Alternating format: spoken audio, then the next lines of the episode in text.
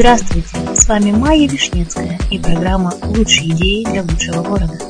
Сегодня речь пойдет о троллейбусах, которые, кстати, не коптят. В первый же год после запуска троллейбусного движения в столице Приазовья в 1970 году заработало 6 троллейбусных машин. Пуск троллейбуса на левый берег курировал лично Ликорский, однако пустили его только после того, как улицу Торговую расширили на полтора метра, так что до 70-го года она была уже, чем сейчас.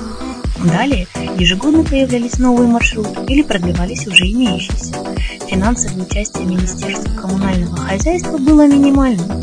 В основном все делают собственными силами ТТУ, участием городских предприятий и горисполкома. В конце 1973 года в депо насчитывалось около 200 машин. Троллейбусы ходили с интервалом 1-4 минуты. На маршруте от драмтеатра до пароходства на линии было по 18 машин. Сейчас в порт ходит одна машина зимой и 6 летом. Видите разницу? И поздно ночью троллейбусы не ходили пустыми, тогда было больше культурно-бытовых поездок. Люди чаще посещали кино, театр. Сеанс в Победе начинался в 9, шел 2 часа, потом народ разъезжался. Это слова Нины Степановны Яцуга, бывшего начальника службы движения ТТУ. Первое время троллейбусы ездили как сейчас, с кондукторами. Проезд стоил 4 копейки, позже вырос до 5 копеек. Потом сложно стало набирать кондукторов, на заводах зарплата была поболее. Кондуктор уже считался умирающей профессией. Тогда поставили компостера. Льготы имели только участники боевых действий, инвалиды войны, инвалиды первой группы по зрению сопровождением, ну и дети до 7 лет, говорит Нина Яцура. В 1994 году в маршрутах троллейбусах произошли изменения. 3, 7 и 14 маршруты были отменены, а 12 и 15 маршрут продлены. Последний стал таким образом самым длинным маршрутом в городе. Он связал запад с востоком города, левый и правый берега. В связи с этим в конце 94-го, начале 95-го года городом были приобретены 10 троллейбусов ЮМЗ-2. С 94-го и аж 2001 года троллейбусы в город не приходили. В этот момент состояние депо значительно ухудшилось. Все больше машин перемещалось с городских маршрутов на прикол. В 2001 году Мариупольским торговым портом ТТУ был подарен один троллейбус ЮМЗ-Т2. Поэтому этот троллейбус был закреплен за восьмым маршрутом, связывающим порт с центральной частью города. Он так и работает на этом маршруте по сей день. Естественно, что один троллейбус за 6 лет положение дел не меняет. Состояние подвижного состава троллейбусного депо и интенсивность хождения троллейбусов продолжают ухудшаться. Начиная с 2005 года покупки троллейбусов возобновились, однако не в том объеме, в котором были раньше. Кстати сказать, троллейбусы ЗИУ, которые начали закупаться с 1992 года, намеренно убиваются руководством города, хотя они младше чешских троллейбусов Шкода. В 90-х в Мариуполе было 12 троллейбусов гармошек, сейчас их на улице Приазовья почти не стало. А теперь немного реалий из жизни водителей мариупольского троллейбуса. Это наши наболевшие проблемы, и мы ищем поддержку или хотя бы нормальное отношение к себе. У нас старый, изношенный подвижной состав. Большей частью мы работаем на неисправных троллейбусах. А так как в депо необходим выпуск, то выезжаем хотя бы на один рейс. А заезжаем по неисправности. Слесарей электриков нужно упрашивать, чтобы они выполнили свою работу. Мотив у них один – отсутствие запчастей. Обращаться к руководству не имеет смысла. Руководство довольно уже тем, что хоть кто-то является на работу. И случаи употребления спиртных напитков на территории депо тоже бывают. Наши, наши водители на линии зарабатывают больше, чем на простое в депо. Поэтому в ремонтной зоне часто доходит до крика и ругани. Иногда у женщин-водителей доходит до слез. Водителей не хватает. И нас часто просят работать в выходной день. А если не согласишься, то могут быть и угрозы. За отработанную норму часов водители получают не более 800 гривен. И чтобы заработать больше, идут на значительные переработки. У некоторых водителей переработка составляет свыше 60 часов в месяц. На каком еще предприятии рабочие трудятся столько времени? А ведь за счет водителей троллейбусов и трамваев пока еще и держится ТТУ. Но на каждого водителя приходится по нескольку человек обслуживающего персонала, поэтому наше предприятие является убыточным и находится на иждивении у города. Трамваи и троллейбусы – это единственный экологически чистый вид транспорта, поэтому, может быть, стоит не просто поддерживать предприятие на плаву, а попробовать его поднять.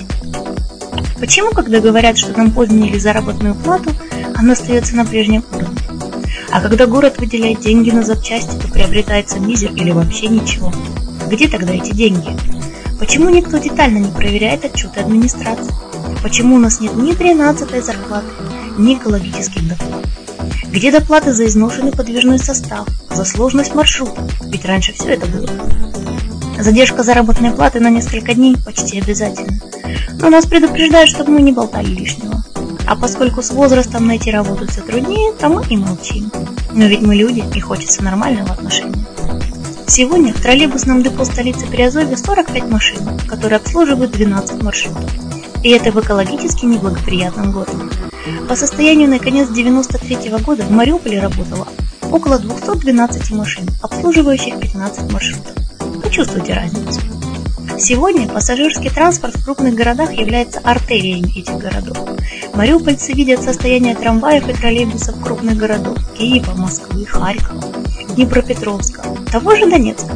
Троллейбусы и трамваи ходят по минутам. В конце 2012 года Одесса купила первые бывшие в употреблении троллейбусы «Шкода». Такие же, как в Мариуполе, «Шкода 14ТР» и более новые «Шкода 21ТР». Раньше Одесса никогда Шкоду не эксплуатировала. То есть власти не постеснялись решить вопрос интервалов подвижным составом нового типа. Всего на 9 троллейбусов было потрачено 318 тысяч евро. Тем не менее, новый троллейбус стоит около 800 тысяч евро. В сентябре 2012 года в Мариуполь поступило 4 белорусских низкопольника. В столице Приазовья сегодня ощущается нехватка подвижного состава и очень остро стоит вопрос интервалов. Основная часть троллейбусов загнана на 12 маршрут. Он является прибыльным. Но есть еще и 15 маршрут, самый длинный в городе. Он тоже мог бы быть прибыльным, но на нем всего 2-3 машины. Так почему Мариуполь уже обошла Одессу? В Мариуполе очень хорошая ремонтная база школ. Эти троллейбусы потребляют гораздо меньше электроэнергии и показали себя долгожителями. Бездействующая городская власть, убивающая экологический транспорт в городе, в городе с проблемами экологии – это преступление против жителей. В 2012-2013 годах в средствах массовой информации муссируется вопрос о продлении троллейбусной линии от АС-2 до бульвара Шевченко, что является хорошей тенденцией связать спальный район с автостанцией Южная. Но так почему же многие против? Вот как раз потому, что линия продлевается без закупки подвижного состава на существующую сеть. Хотя линия эта очень нужна. И не для рынков и гипермаркетов, а именно для жителей жилмассива. Такая же ситуация с трамваями. До 1985 года ходили в городе чешские Татры, как в Донецке, Киеве, Одессе, в Кривом Роге. Потом их заменили российскими КТМ, так как многие областные города задешево выкупают трамваи из Чехии, я считаю, что Мариуполю тоже не нужно этим гнушаться. Транспорт, бывший в употреблении после 15-20 лет эксплуатации в Чехии, выглядит отлично и при надлежащем уходе проедет еще столько же и по столице Приазовья.